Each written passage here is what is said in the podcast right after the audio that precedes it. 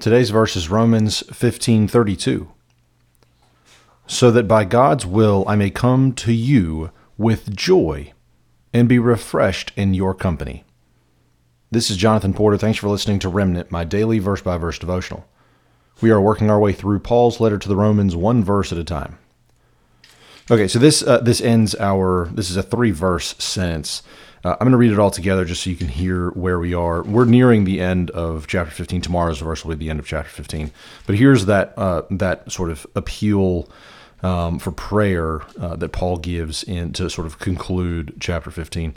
I appeal to you, brothers, by our Lord Jesus Christ and by the love of the Spirit, to strive together with me in your prayers to God on my behalf that I may be delivered from the unbelievers in Judea, and that my service for Jerusalem may be acceptable to the saints, so that by God's will I may come to you with joy and be refreshed in your company.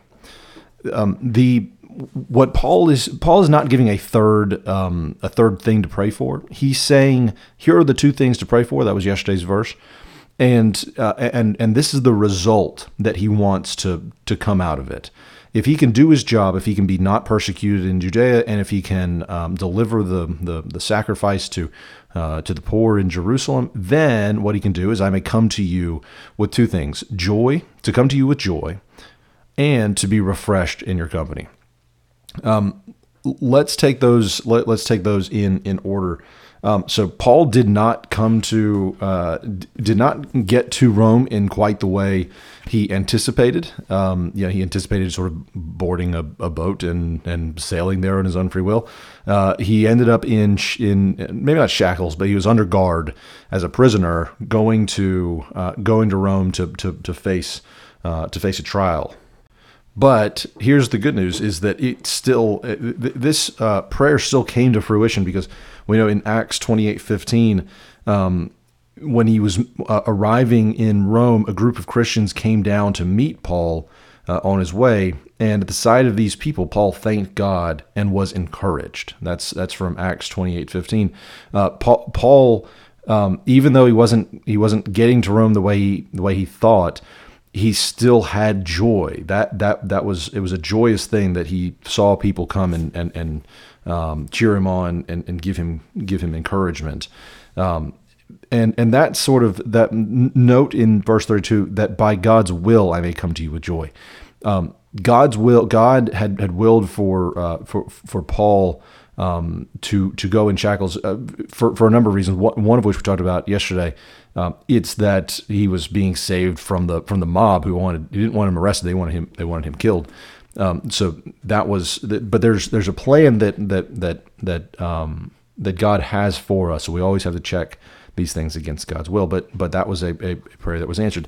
The second part of this verse, and be refreshed in your company.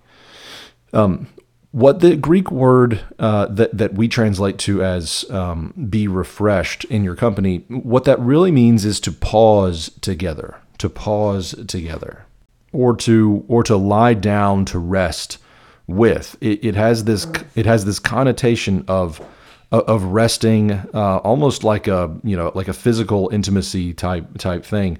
We're we're going to we're going to sit down. We're going to rest. Two um, two verses ago, we talked about how strive together with me in your prayers uh, can also be translated to um, to to agonize with me agonize with me. So what Paul is saying, the, the, what Paul is is is painting this. Paul is painting this picture of um, of, of, of going out and doing God's will. He's traveling all over the place. Uh, he's praying with other people and, and praying to the point of agony, where he's, he's, he's asking the church in Rome to agonize with him. But he's saying at the end of that, we need rest. And the way that we rest is with um, is to is to encourage each other. The the the the whole part of uh, you know I, there's this imagery that, that, that I like um, you know, that we breathe in study and piety and that we breathe out action. Um, you know, you can't just breathe out action all the time. You've got to breathe in. Um, you got to breathe in as uh, sometimes too. When we're breathing in, we're strengthening ourselves for the next action. But it doesn't work. You just life is not going to go very well for you if you're just breathing out all all the time. Uh, you got to take a breath in every now and then. That breath in, um, refreshing, um, you, refreshment, rest, lie down, um, you know, sleep together.